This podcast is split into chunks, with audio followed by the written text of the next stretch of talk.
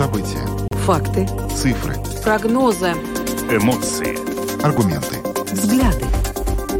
Подробности на Латвийском радио 4. Здравствуйте, в эфире Латвийского радио 4, программа «Подробности», ее ведущий Евгений Антонов и Юлиана Шкагала. Мы приветствуем также нашу аудиторию в подкасте и видеостриме. Коротко о темах, которые обсуждаем с вами сегодня, 10 октября. Сегодня около 300 школ по всей Латвии получили письма с угрозами для безопасности. А, ситуация разворачивалась а, достаточно стремительно, и э, из разных уголков э, страны приходили сообщения об эвакуации то в одной, то в другой школе. Сегодня в начале нашей программы, во-первых, мы связываемся с очевидцем э, этой эвакуации и также выслушаем, что на этот счет говорит э, государственная полиция. Ну а затем мы переместимся в Израиль и продолжим говорить о том, что происходит в этой стране после страшных, чудовищных терактов, которые случились в субботу. Там пытается страна хоть как-то вернуться к нормальной жизни, но уже объявлена война против, собственно, военное положение введено. Сегодня мы поговорили с человеком, который перенес очень серьезные э, потери во время этой трагедии, и просто она рассказала нам, что происходит в Израиле сегодня, а также с военным экспертом о том, как теперь Израиль готовится к ответу на действия э, сектора Газа и террористов из организации Хамас, которые там расположены. Ну а после этой темы мы обсудим ситуацию с конфискацией машин с э, российскими и белорусскими номерами в Латвии. Дело в том, что изначально еще в сентябре правящая коалиция поддержала проект Министерства юстиции, который э, говорил о том, что эти машины должны быть либо, либо зарегистрированы здесь, либо подлежат, собственно, каким-то санкциям. И вот сегодня этот вопрос рассматривался на заседании профильной подкомиссии Сейма, и мы поговорим с участником этой встречи о том, какая судьба ждет эти автомобили. Почти у половины латвийских самоуправлений нет средств на оплату основных потребностей. Об этом сообщают представители муниципалитетов. Эта тема стала а, очень актуальна после того, как выяснилось, что финансовые трудности испытывает город Резекне. Муниципалитетам не хватает денег, чтобы покрыть даже, например, рост минимальной заработной платы. Почему такая ситуация сложилась и как а, выходить из нее, сегодня обсудим в нашей программе. Ну а видеотрансляцию смотрите на нашей странице LR4LV на платформе RusLSM ЛВ, в Фейсбуке на странице Латвийского радио 4 и на странице платформы РусЛСМ. Слушайте записи выпусков программы «Подробности» на крупнейших подкаст-платформах. Наши новости и программы можно слушать также в бесплатном мобильном приложении «Латвия с радио». Оно доступно в App Store, а также в Google Play. Ну а далее обо всем по порядку. Подробности прямо сейчас – Программа подробности на Латвийском радио 4. Мы начинаем с главной латвийской новости сегодняшнего дня. Около 300 латвийских школ получили электронные письма с угрозами. В ряде учебных заведений была проведена эвакуация. А, да, и по данным полиции, все эти электронные сообщения были разосланы с одного адреса. А, впрочем, полиция сразу призвала жителей не паниковать и сказали в полиции, что э, с учетом всех обстоятельств это угроза низкого риска риска. А в службе, государ... Э, службе государственной безопасности э, также сообщили, что уровень террористической угрозы в Латвии в связи с произошедшим не возрос и э, оснований для паники нет. А, кроме того, сейчас уже полиция занимается этим вопросом в рамках уголовного дела. Ну а что происходило в одной из рижских школ, нам сейчас расскажет наша коллега Марина Талапина, журналист Латвийского радио 4. Марина с нами на видеосвязи. Марина, приветствуем тебя. Здравствуйте, студия. Здравствуйте, уважаемые слушатели. Марин, ну твой сын как раз учится в одной из школ, где сегодня прошла эвакуация. Правильно? Расскажи, пожалуйста, что это за школа и э, как, э, собственно, родители узнали о том, что там происходит? Непосредственно я была на работе, когда раздался звонок, и моя близкая знакомая, тоже мама ученика нашей школы, она позвонила и спросила, ты своего ребенка забираешь? А, видела сообщение, надо срочно забрать детей из школы, у нас эвакуация. Я, естественно, сорвалась, мне добираться до школы от работы где-то минут 15-20, и надо сказать, что эти минуты тянулись крайне долго. Я вспомнила и Беслан, и э, несколько раз сдерживала себя, чтобы не расплакаться, еще буквально За несколько минут до этого сообщения мне коллега рассказал, как он работал во время Нордоста на Дубровке. То есть, э, ну, я взяла, естественно, себя в руки. Слава богу, мозг работает, эмоции выключил. Еще ничего не произошло, надо просто забрать ребенка из школы. По дороге я узнала, что такого рода сообщения получили многие родители, во многих школах э, пришли письма. Э, но тревога за ребенка у любого нормального родителя, она будет высокой в такой ситуации. Я думаю, что сегодня вот э, Женя назвал цифру 300 школ.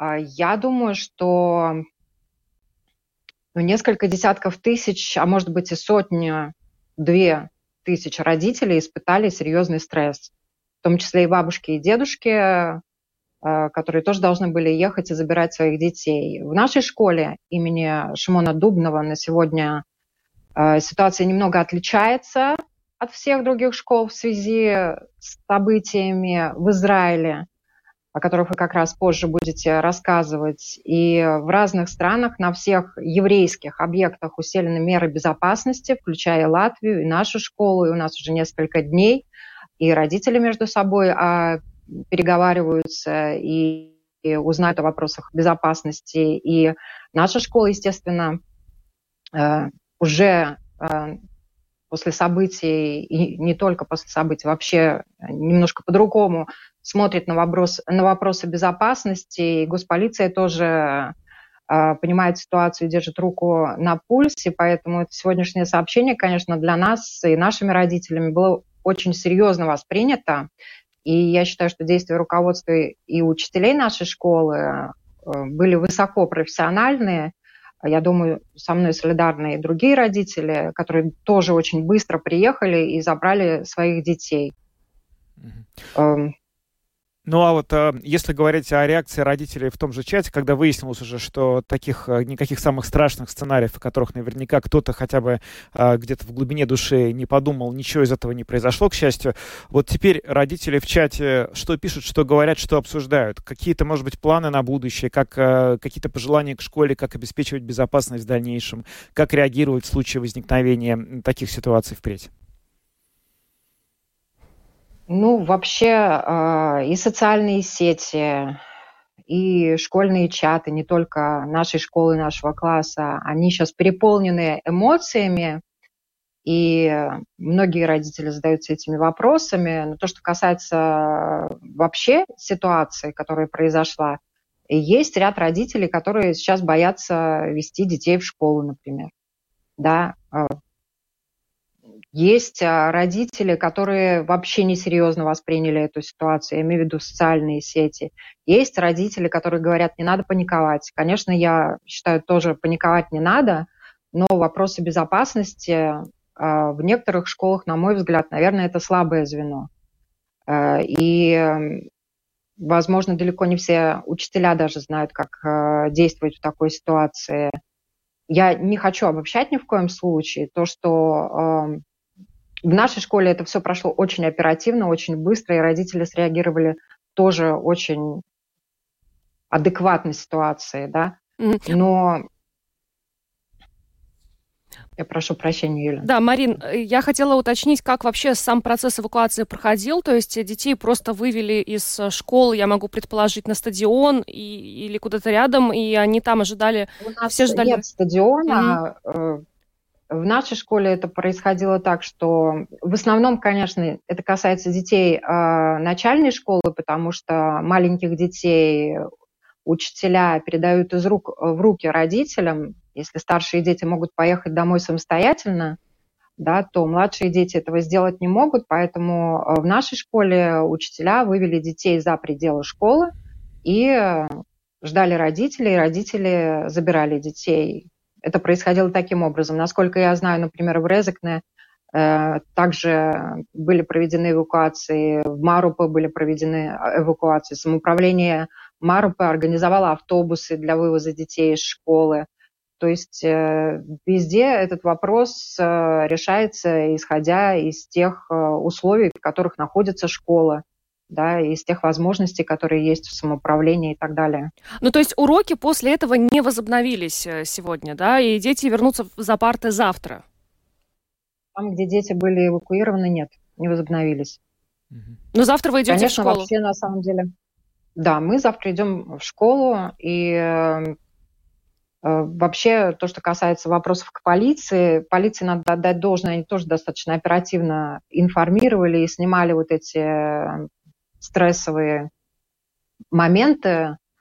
Но, тем не менее, очень хочется узнать о целях этой провокации. Возможно, где-то уже говорилось, возможно, полиция э, объяснит. И хочется, чтобы виновные были найдены и понесли заслуженные наказания, чтобы по возможности судебный процесс, если он вообще будет, э, был, насколько это возможно, открытым для общества. И я думаю, что тот ущерб и моральный, и материальный, который был нанесен и детям, и учителям, и родителям, вообще трудно подсчитать, потому что обеды, которые были приготовлены, продукты э, в утиль, э, я уже говорила про пожилое поколение, да вообще не только пожилое поколение, сердечно-сосудистые заболевания, они на первом месте, их никто не отменял. Как стресс сказался на здоровье людей, родителей, учителей, еще неизвестно. Учителя, которые не провели свои уроки, должны будут придумать, как наверстывать. Э, родители, которые сорвались забирать детей, тоже не работали в это время, соответственно, тоже их организации могли нести какие-то потери. Вопросов пока больше, но, естественно, мы сохраняем спокойствие, насколько это возможно. Вообще, я для себя, как мама ребенка, поняла, что да, я знаю, как надо действовать в этой ситуации, правильно, технически, физически, но эмоционально, психологически такого рода ситуациям очень сложно подготовиться. Ну да, к ним, наверное, никак не подготовишься. Марин, спасибо, что присоединилась к нашему эфиру. Марин, я хотела еще уточнить, у меня все-таки есть еще вопрос. Э, эм, известно ли о содержании э, письма, которое сегодня было разослано э, в школы? Потому что еще одна наша коллега, дочь которой тоже учится в школе, которая сегодня была эвакуирована, она сказала, что Э, каким-то образом содержание этого письма э, просочилось и э, распространялось среди детей, и дети были очень напуганы. Да, дети были напуганы, но это касается детей, наверное, больше в других школах, да, потому что наши дети действовали уже не первый раз, слава богу, в нашей школе. Я думаю, что и в других тоже проводилась эваку... эвакуация в связи, например, с учебными тревогами пожарной безопасности, да, так что то, что касается, например, малышей, они совершенно не испугались, они все дружно с учителем вышли на улицу, и там, наверное, для них самих это ну, была очередная такая вот, может быть, в условиях школы учебная тревога. Mm-hmm. Да? Они были совершенно спокойны, они не были напуганы всем этим, слава богу, да. Но то, что касается содержимого письма, Насколько известно, полиция это публиковала тоже. А, было а, разослано несколько писем э, с угрозой бактериологического и другого вида оружия, да, и ну, эта информация была достаточно рано доступна в соцсетях, э, поэтому, естественно, конечно, если она дошла до детей, Какие-то дети испугались, какие-то старшеклассники, насколько мне тоже известно, обрадовались, что уроков не будет. Хотя они до конца просто не понимают, что им придется эти уроки потом тоже отрабатывать. Да, да. Марин, э, да, спасибо тебе большое за то, что поделилась э, тем, как сегодня это все проходило. Все-таки будем надеяться, что это такой единичный случай, и злоумышленники будут идентифицированы как можно быстрее. Марина Талапина, журналист Латвийского радио 4, наш коллега была с нами на видеосвязи. Спасибо еще раз, Марина, и спокойного вечера тебе. Спасибо. Спасибо. Да, ну очень эмоционально Марина рассказала. Конечно, можно понять, э, родители были напуганы, потому что я подозреваю на момент, когда э, родители получили сообщение от школы, что нужно забирать детей, э, никто толком понять не мог, что, собственно, произошло. Ну да, сейчас новостной фон такой, что, честно говоря, уже как-то, когда получаешь такие предостережения, то уже ничего хорошего как-то вообще не ждешь, поэтому очень хочется надеяться на то, что полиции удастся все-таки выявить, кто развлекался таким образом. Я надеюсь, что это все-таки все-таки просто развлечение, за которое человек получит наказание, а не какая-то реальная угроза, за которой что-то стоит. Тем не менее, такие шутки, конечно, недопустимы, и очень хочется верить в то, что тот, кто так, такими вещами занимается, он будет найден. Да, и наказан по всей строгости закона. Такие, э, такие шутки являются уголовным преступлением. Об этом сегодня сообщил начальник госполиции Арман Срукс. Он э, дал комментарий латвийскому радио. Давайте послушаем. Jā, nu paziņojumi ir vairāki. Būtībā mēs runājam par trīs veidu paziņojumiem.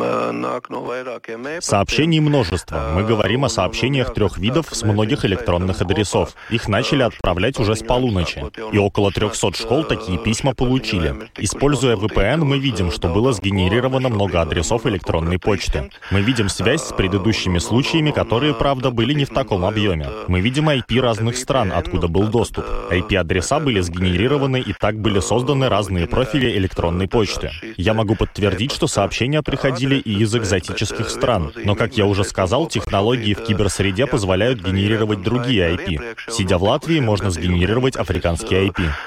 Kibervidē atļauj reģenerēt, sēdot Latvijā, to arī mēģināt pat arī, nu, var uzreģenerēt tā, ka nāk it kā no Āfrikas kāds no valstīm. Ir acīm redzot destabilizēt atkal kaut kādā veidā mūsu. Очевидно, это попытка дестабилизировать наше общество, встревожить его. Мы говорим о трехстах школах, но информация еще обрабатывается. Это один или несколько человек, которые работают с этой целью. Это в компетенции нашего управления по предотвращению киберпреступлений. Возбуждено уголовное дело по статье о ложных сообщениях о размещении взрывчатого вещества или взрывного устройства. Мы дали команду обследовать адреса. В некоторых школах прервана учеба и прошла эвакуация. Это решение самих школ. Мы не указывали, что это нужно обязательно обязательно делать. Мы физически не можем обследовать 300 школ, поэтому у нас разработаны алгоритмы об уровне риска. Сейчас мы его оцениваем как низкий, поэтому я призываю не волноваться так сильно, так как мы видим связь с предыдущими сообщениями. Но mūsu mērķis tomēr ir uh, tikt uz pēdām fiziski. Идет активное расследование. Наша цель — напасть на след и тогда уже действовать по всей строгости закона. Я хочу сказать обществу, что это низкого уровня угроза. У государственной полиции есть методика, как работать. Беспокоиться не надо. Арман Срукс, начальник государственной полиции, прокомментировал э, произошедшее сегодня в латвийских школах. Министерство образования тоже прокомментировало. Они сказали, что госполиция квалифицировала эти электронные письма как угрозу э, низкого риска, а школы как высокого. Поэтому и действовали соответственно, заботясь о безопасности учеников и э, педагогов. Министерство образования попросило государственную полицию уточнить алгоритмы безопасности, чтобы в будущем министерство могло предоставить образовательным учреждениям развернутое разъяснение э, предпочтительных действий в подобных ситуациях. Но опять же, будем надеяться, что ничего подобного не повторится. Да, ну что, осталось только лишь повторить, что действительно мы ждем, что полиция справится с этой задачей относительно быстро и как следует, и мы, в общем, узнаем, кто виноват в этом, и будем надеяться, что такое больше не повторится. Идем дальше. Следующий теме, да. Самые важные темы дня. Подробности –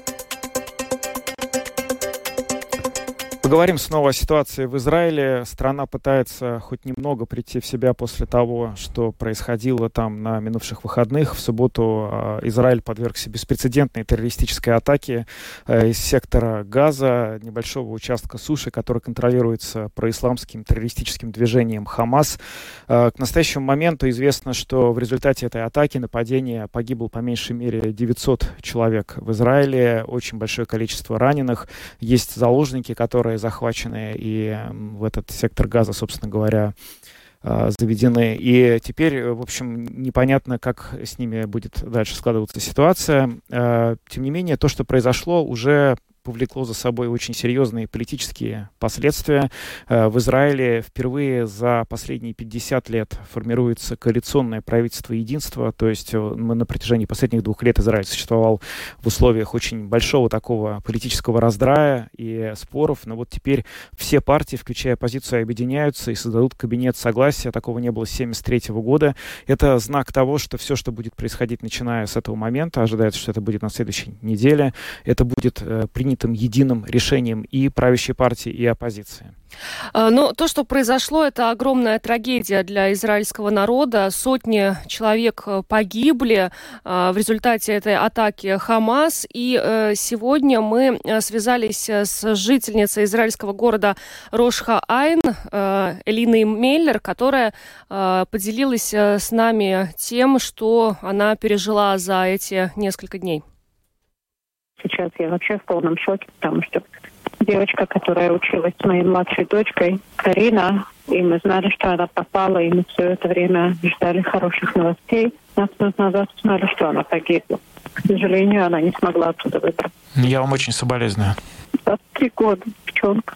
И таких сотни. Ужасно, это кошмарная трагедия. Когда это началось в субботу, мы, честно говоря, вначале не очень-то даже поняли масштабы трагедии, потому что, во-первых, ну, бывает, знаете, такие маленькие войнушки, когда Хамас начинает что-то бросать там из Газы, наша армия им стреляет обратно, и все успокаивается в течение пары дней. У нас это происходит постоянно, мы к этому уже привыкли. А тут буквально в течение пары часов мы, мы поняли, что что-то не так, что что-то совсем не так гораздо хуже, потому что вдруг Инстаграм и, Фейсбук наполнили какими-то криками о помощи, на которые никто не отвечал. Потом уже все начали понимать объемы катастрофы, что люди там лежали. Например, вчера, вчера узнала, что одной и той же женщины, которую я хорошо знаю, сестра с другом поехала туда на фестиваль и прятались несколько часов под грузовиком и, и все время переписывалась с ней и, и вызывала к помощи. Она сама была офицером в армии. Она знает, что они сейчас должны идти. Армия, полиция, кто-то и никого, потому что они зашли сначала в базу и перестреляли там всех, и, и приехали на тендерах. Все это уже вы знаете из новостей без меня. И пришли ее и застрелили. Ее друг лежит рядом с ней, его ранило, он, он смог оттуда выбраться живым. Принес ее телефон все это там видно, это, это кошмар, это просто дикие кадры. Сейчас наш Инстаграм завален сообщениями, которые поступили из, из телефонов, которые были у, у там ребят, как они записывали. Спасите нас, помогите кто-то. Никто не пришел. На данный момент уже 900 погибших. И мы еще не знаем, или эта цифра окончательна. Да, статистика говорит, что такого массового убийства евреев не было времен катастрофы и Холокоста. Сегодня мы хороним детей, молодежь, которая всего лишь поехала на фестиваль музыки, который проводят постоянно. Весь народ в ужасе, в шоке, потому что мы привыкли, что у нас происходят такие вещи, но никогда мы не были в таком состоянии беспомощности, потерянности и отсутствия уверенности в завтрашнем дне. Это была Элина Меллер, жительница города Рошха-Айн из Израиля. Она рассказала нам, как, э, собственно, жители Израиля ощущают себя сегодня. Сегодня вторник, э, с субботы прошло уже почти 4 дня, но тем не менее такое ощущение, что это время как будто бы остановилось и застыло для местных жителей, для которых то, что произошло, стало совершенно невероятной, немыслимой трагедией, равной э, которой, собственно, большинство из них просто не застал, потому что что-то подобное последний раз было в Израиле тогда, когда никто из тех, кто сейчас сейчас говорит об этом, просто еще не мог родиться. А, пока а, те, кто выжил и потерял родственников, хоронят своих близких и оплакивают тех, кто ушел. Э, военные готовятся к операции в секторе Газа. Сегодня стало известно, что э, вокруг, собственно говоря, вот этого сектора строят инфраструктуру для проведения будущих операций. Там предполагается развернуть 35 батальонов. Каждый батальон обычно состоит из нескольких сотен военнослужащих. Продолжаются активные бомбардировки сектора Газа. И командующий вооруженными силами по-арабски сегодня обратился к э, жителям сектора Газа, Хамас, и сказал э, тем, кто террористам из Хамас, которые там есть, что вы хотели ад, вы его получите. И, в общем, э, такая вот сейчас складывается там обстановка. О том, что будет в секторе Газа в военном смысле, мы сегодня поговорили с Сергеем Аусландером, экспертом, автором телеграм-канала «Война с Ордой». Нельзя сказать, что страна вернулась к мирной жизни. Мы находимся в состоянии войны буквально. То есть у нас введен в действие вот этот пресловутый параграф 40 алиф, который последний раз вводили в действие 50 лет назад, во время войны судного дня. Мы в состоянии войны. То есть идет призыв резервистов, армия стягивает силы к сектору, по всей видимости, будет наземная операция. Вот. Но в целом, так вот, если сейчас вот у меня выйти на улицу здесь, то вы не ощутите, что есть война.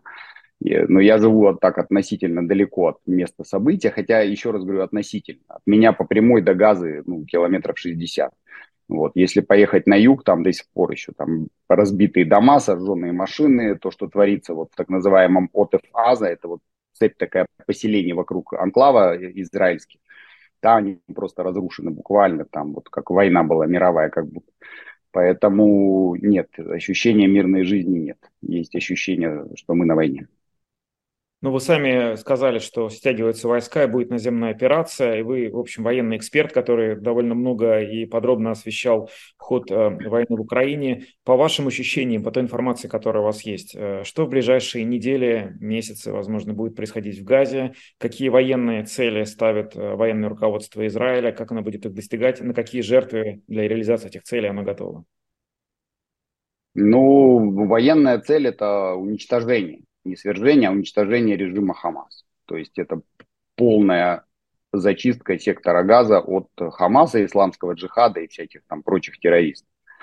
Насколько в военном отношении это, это реально в военном отношении, но это будет сопряжено с большими жертвами с нашей стороны и с гигантскими жертвами со стороны палестинцев. Вот это совершенно очевидно. Газа это густонаселенная территория, одна из самых густонаселенных на планете там по разным данным живет от 2 до 3 миллионов человек, их там никто отродясь не считал, там не было переписи населения, например, и так далее, кто даже не знает, сколько там людей. Вот, поэтому армии придется туда зайти, дом за домом, квартал за кварталом, от крыши до подвала все проверить, всех, кто будет с оружием, убить, там никто не будет пленных брать, я так понимаю, особо, вот, и уничтожить весь их, э, вот, как бы, весь Хамас уничтожить физически. Ну, кто-то сбежать успеет, возможно, в Египет. Вот сейчас там армия рассылает предупреждения жителям сектора Газа, кто может уходить в Египет. Потому что когда начнется наземная, никто там не будет соблюдать никакие гуманитарные нормы, вот это всю эту э, чушь собачью, которую мы очень много лет соблюдали, стук в крышу, вот эта технология там и так далее, всего этого сейчас уже не будет использоваться, все. Сейчас вот воевать будем уже по-взрослому. Поэтому ну, мы очень большую цену заплатили за понимание того, что предыдущая парадигма была страшной ошибкой. И сейчас вот, вот это так начнется. Сколько времени это займет, я не знаю. Когда это начнется, я не знаю. И какие будут при этом жертвы, я тоже не знаю. Есть разного рода оценки, но они очень сильно варьируются, и они все, ну, как сказать, они все нерелевантные, короче, эти оценки. Мы не знаем, как все будет на самом деле. Ну, существует ли вероятность, что это вот задача, которую вот вы обозначили, это задача максимум, а есть какое-то компромиссное решение, например, расширить какую-то, сделать буферную зону между Израилем и Газой, чтобы обезопасить вот эти вот э, регионы, которые непосредственно сейчас граничат с сектором? Если мы сейчас не уничтожим режим Хамаса, мы подпишем себе как государство смертный приговор буквально, только отсрочен.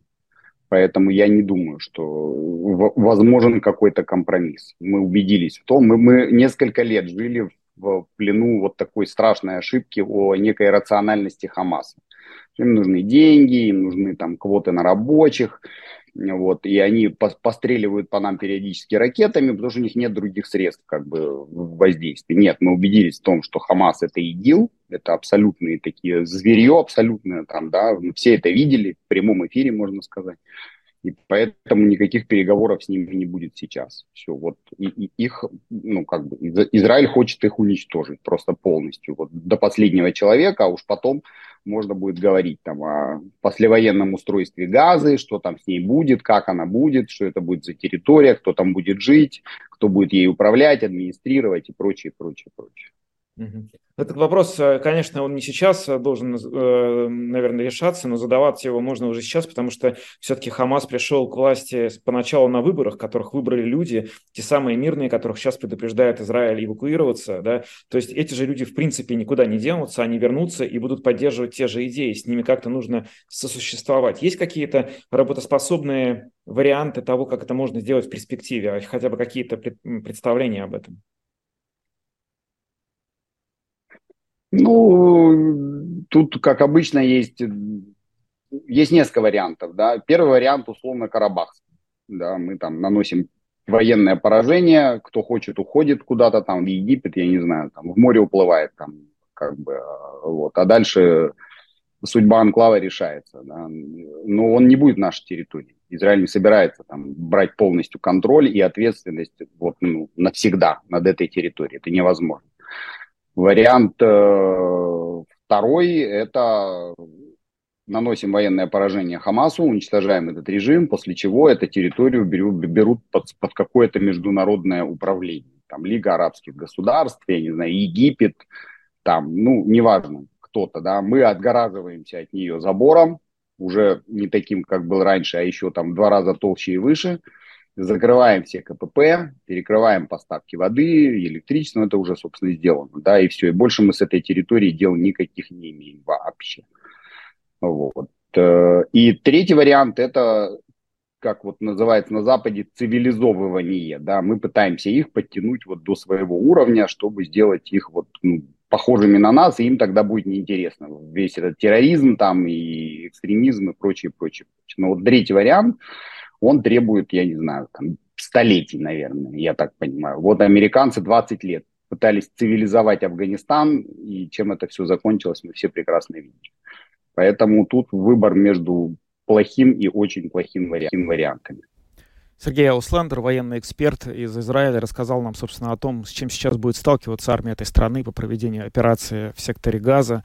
Я хотел бы вспомнить слова премьер-министра Израиля э, середины 20 века Голды Мейер, которая после войны Судного дня в 1973 году объяснила суть того, как она видит, в чем причина нынешних войн. Она сказала, что если арабы сегодня сложат все оружие, больше не будет никаких войн. Но если евреи сложат все оружие, то не будет никакого Израиля. Это примерно та дилемма, с которой столкнулась эта страна. И, соответственно, есть решения, которые им придется принять. Идем дальше. Латвийское радио 4. Подробности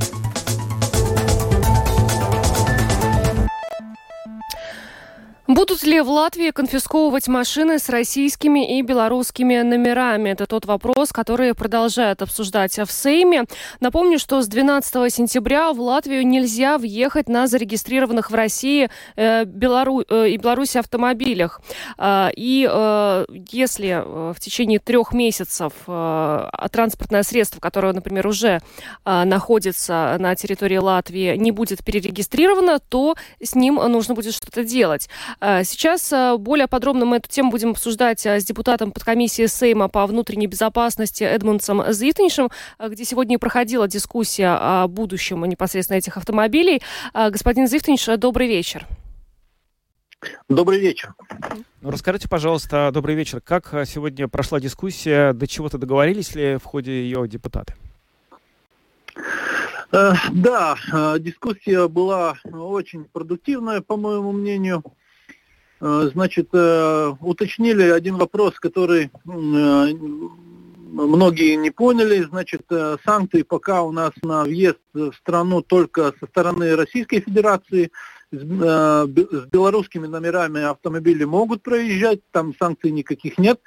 И тут два таких больших блока. Один такой политический, скажу так, значит, о решении впускать или не, не впускать этих э, э, граждан этих стран на территорию Латвии.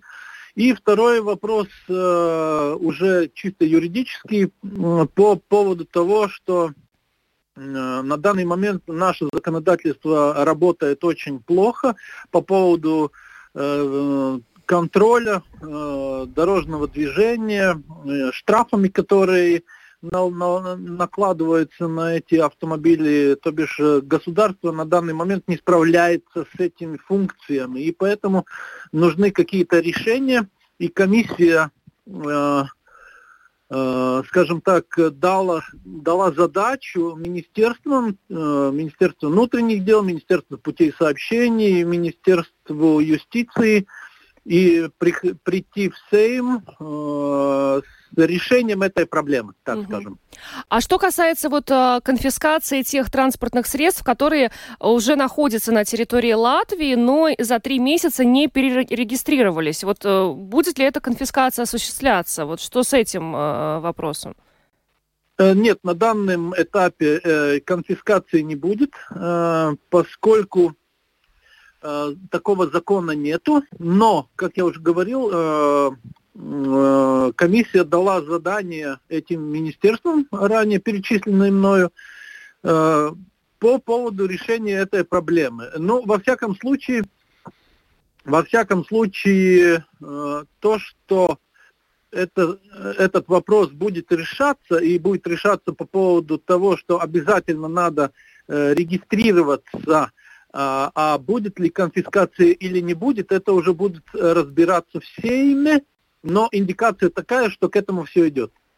Но пока ничего нет такого, да. Ага. Ну, то есть э, физически решение о том, что конфискация возможна, оно должно быть каким-то образом законодательно оформлено, но пока оно законодательно не оформлено. В каком это сейчас статусе? Да, э, так оно и есть. Да, самое, самое, ну, как я уже говорил, это, это э, такое политическое решение, да, и второе то, что надо решать вопрос, как же с, с этим быть, потому что очень много э, дорожно-транспортных э, нарушений со стороны этих э, государств, водителей из этих государств, а, а реально наше государство не имеет никакого э, инструмента, кроме, ну, чтобы взыскать штраф, да, кроме того, если его останавливает полицейский на дороге, да, тогда отбираются права до уплаты штрафа. Но, как мы знаем, то Э, возможности нашей полиции очень ограничены в этом плане. А что нужно сделать для того, чтобы э, ну, призывать к ответственности э, граждан России, Беларуси, которые по территории Латвии передвигаются на этих транспортных средствах и нарушают здесь ПДД? То есть какие-то технические решения необходимо ввести? Угу. Вы знаете, тут э, есть многие решения, и я не, не хотел бы э, останавливаться именно на этих двух стран, потому что э, не только из этих двух стран нарушают право дорожного движения. Это идет о, э, вопрос буквально о всех странах НВС. Так что я не хотел бы ну, какую-нибудь отдельную группу здесь Выделять, да. Да, выделять, да, выделять, правильно. Э, нужно комплексное решение, и как я вижу, то любой э, автоводитель, который въезжает на страну э, Евросоюз или в Латвию, регистрируется, должен регистрироваться, и таким образом он должен, как говорится, уже быть в, ну, в учете, чтобы мы в случае того, что он нарушает какие-то правила дорожного движения, то чтобы мы могли на это реагировать, и он был бы ответственным перед этим. И, и, иначе сейчас получается так, э, э, они с третьих стран сюда заезжают и могут делать, что хотят. Останавливаться, где хотят, нарушать э, скорость, скоростной режим, то бишь э, фоторадары их не беспокоят.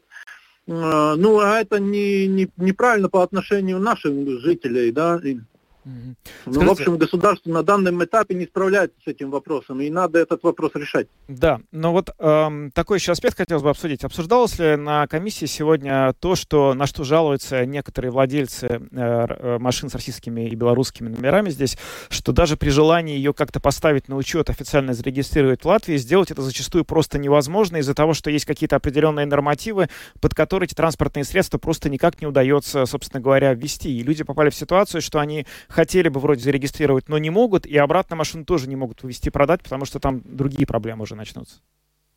А, я вас понял. Действительно, такое возможно, потому что у нас законодательство Евросоюза, и бывает такое, что автомобиль, скажем, а, с двигателем просто не, квалифицируется под а, Евросоюз этих... Ну, стандарты. Стандарты, да, правильно, спасибо. И вот эти стандарты.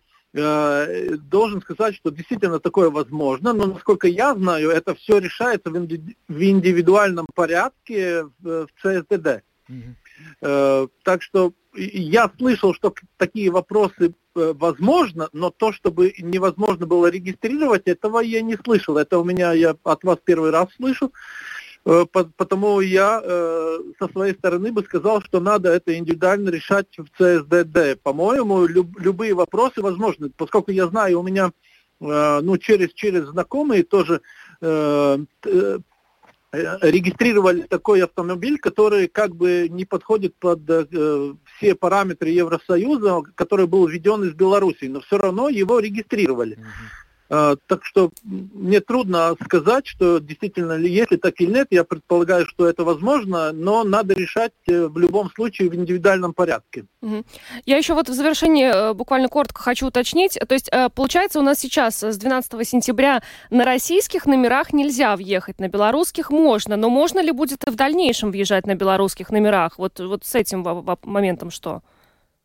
Э, да, значит, вы правильно уточнили. Э, действительно, это так. Э, пока никаких индикаций нету по поводу того, что запретить въезд в страну с белорусскими номерами. Но, как я уже сегодня говорил, была дана задача этот вопрос рассмотреть в комплексном порядке. То бишь, как это выразить и как это отразится в законодательстве, мне сейчас трудно сказать но э, в комиссии было такое, у меня было такое чувство, что все-таки, да, в будущем, э, пока не будет каких-то резких изменений, действительно буд, буд, есть большая возможность, что и с белорусскими номерами э, нельзя будет въезжать. Ну, это, это просто мое предположение. Я это сейчас, как говорится, гадаю. Угу. Но на данный момент э, с белорусскими номерами можно въезжать. А самое последнее вот небольшое уточнение. Раньше звучала цифра, что в течение трех месяцев владельцы этих машин должны будут поставить их на учет. Три месяца начинаются с какого момента для тех машин, которые уже здесь? Хороший вопрос. Это уже на данный момент у нас есть. В законе описано, что в течение 90 дней надо поставить на учет автомобиль, если, как говорится, здесь проживаешь непрерывно. И с этим была большая проблема. Это, опять же, государственная проблема, потому что э, э, люди выезжают в Эстонию или в Литву, э, или в другую страну, приезжают обратно, и опять 90 дней продлевается и, как говорится, невозможно за этим уследить, потому и была дана задача вот этим министерствам, чтобы раз и навсегда, как говорится, ну, разобраться с этим э, законом, сделать его таким, чтобы его можно было контролировать. Скажем, ну, в других странах тоже такое есть, скажем, э, если вы приедете во Францию с латвийскими номерами, то у вас тоже дается 90 дней. Э, я, я знаю, люди там через 89 э, дней едут в Брюссель, заправляют горючее и по поводу э, предъявляют чек, что они были вы, вы ну, что они не, не все были дни во Франции, и опять продлеваются эти 90 дней. Ну, соответственно, у нас такая же ситуация – Э, просто надо ее решать, э, ну и пускай эти министерства и решают эти вопросы, да. Угу. Вариантов тут множество. Поставить технические средства, которые фиксируют или еще что-то, но пускай они думают. Спасибо вам большое, господин Зифтинч, за то, что вы нам разъяснили э, ситуацию. Эдмундс Зифтинч, депутат подкомиссии Сейма по внутренней безопасности, был с нами на связи. Еще раз благодарим вас и хорошего вечера. Вам тоже спасибо, да. Спасибо. Ну что ж, мы э, слышали от э, господина Зифтинша, что еще целый ряд вопросов э, предстоит э, решить э, на законодательном уровне, и что будет с машинами на белорусских э, номерах, и э, будет или не будет производиться конфискация, если в течение трех месяцев автомобиль с российскими белорусскими номерами не будет перерегистрирован здесь, в Латвии. В общем, вопросов много. Э, за этой темой мы будем следить, пока идем дальше. Самые актуальные темы дня. Подробности Совсем недавно мы говорили о том, что город Резекне испытывает финансовые трудности, и вот э, прошло э, совсем немного времени, как стало известно, что почти у половины латвийских самоуправлений э, может просто не остаться средств на оплату основных потребностей. В чем проблема? Сейчас будем обсуждать с исполнительным директором Объединения региональных центров развития Венсом Армансом Крауклисом, который с нами на связи сейчас. Э, господин Крауклис, добрый вечер. Добрый вечер. Скажите, пожалуйста, в чем а, главные финансовые трудности самоуправлений? Нет, ну, этот год э, более-менее хороший для большинства самоуправлений. Э, мы говорим о бюджете следующего года. Сейчас идет переговоры с министр, э, Министерством финансов, и первое предложение, которое мы увидели, да, это нас не радует. Это, конечно, мы видим риски для многих самоуправлений, но не говоря как администрации, а, а, а людях, которые живут в этих самоуправлениях. Потому что в следующем году у Самления будет много новых затрат, которые исходят из решений правительства или парламента. Это надо поднять минимальную зарплату, надо поднимать э, жалование э, работникам, педагогам детских садов, надо сделать э, э, муниципальной полиции там, где нету таких семь самоплений. Э, следующего года проект деинституциализации э, 100% надо оплачивать самплением, до этого 80% расходов пришли из Европы. И, конечно, проценты займов э, тоже у многих самплений это проблема. И вместе с тем ясно, что и вот эти новые затраты требуют самплений в среднем где-то 9,3%. А, э, ну, с первого взгляда предложение Финмина 8,1 в среднем процент прирост. Как бы неплохой, можно такими жить, но это средний прирост. Но большинство прироста это Рига и около Риги совпадение, где там 15, 11, 10, 16, 14 процентов прироста. Но есть многие сопления, где прирост пока планируется 1, 3, 4 процента. Ясно, что в этом случае, если не будет дополнительной дотации, эти самоуправления не смогут э, дать такие услуги жителям, как э, давалось в этом году. И об этом мы громко говорим, и в этой неделе будут переговоры о уровне э, Министерства финансов, в следующем неделе будут новые переговоры, но мы хотим, конечно, и чтобы общество знало, что есть такая проблема, что э, по нынешним э, данным, в принципе, минимум надо 7%, но более-менее был, был правильный прирост 8%, тогда бы э, ситуация осталась такая же, как в этом году. И мы не говорим о инфляции, которая и э, в соблениях есть. Но мы надеемся, что э, нас услышат, и, и будет, наверное, встреча уровня премьера. Э, и для этого надо дополнительные дотации от государства. В прошлом, в прошлом и в этом году такая была. В этом году было 40 миллионов. Но пока а, в первом чтении это ноль. И ну, нам бы минимум надо было бы 25 миллионов, что, как бы, кажется довольно много, но если мы смотрим общий бюджет государства 25% это немного. И, конечно, мы говорим о тех соплениях, где уже жизненный уровень ниже, чем э, э, богатых соплений. И нельзя э, делать так, чтобы э, там стало еще хуже. Те, которые живут хорошо, будут жить еще лучше, а те, которые не очень, будет жить хуже. Это неправильный подход, э, по нашему мнению. Но пока как выглядит? Удастся ли договориться с Министерством финансов? Не, ну, э, конечно, министр, Министерство финансов, она всегда хочет, чтобы государство деньги меньше тратило, особенно на освоение. И, конечно, да, вот нам тоже говорит, ну вот Резекра там СПА построила, Э, но не все соблюдения, у которых проблемы, что, какие такие проекты делала. Ну, скажем, сейчас прирост 1,1% Красловское соблюдение, да, либо 1,1% Аукшдаугавас. Но это тоже Латгалия, но просто там экономическая ситуация не такова, но все равно люди же хотят, чтобы социальные услуги, чтобы детский сад, школа была такого же самого уровня. Так что, я думаю, это все-таки политическое решение, это даже не решение уровня Министерства финансов, потому мы надеемся, что до подписания или не подписания э, протокола а, а, между правительством и соблюдением будет встреча уровня премьера и наши лидеры будут пробовать разъяснить эту ситуацию, и мы все-таки надеемся, что будет какое-то позитивное решение. Угу. Ну что ж, будем следить. Спасибо вам большое за то, что рассказали о сложившейся э, ситуации. Венс Арманс Крауклис, исполнительный директор Объединения региональных центров развития, э, был с нами. Благодарим вас и всего доброго. Хорошего вечера. Хорошего вечера. Да. Спасибо. Да. До свидания. А, ну что ж, а, все-таки а, хочется верить, что удастся договориться с самоуправлением, с правительством. В противном случае, ну, если самоуправление не могут покрыть даже какие-то основные нужды, ну, тогда дела плохи. Тогда мы будем в следующем году говорить не только о проблемах в Резекне, но и других самоуправлениях. Вот, кстати, да, и, конечно, после того, как э, то, что произошло в Резекне, одно, с одной стороны, воспринималось как проблема конкретно вот э, неправильного управления городом, но если теперь э, схожие финансовые проблемы начнутся в тех самоуправлениях, которые управляли хорошо и разумно, и просто это будет невозможно в тех условиях, которые складываются, это будет очень печально.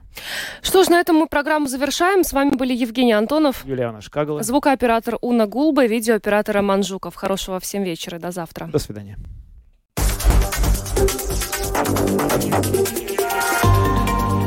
Латвийское радио 4. Подробности по будням.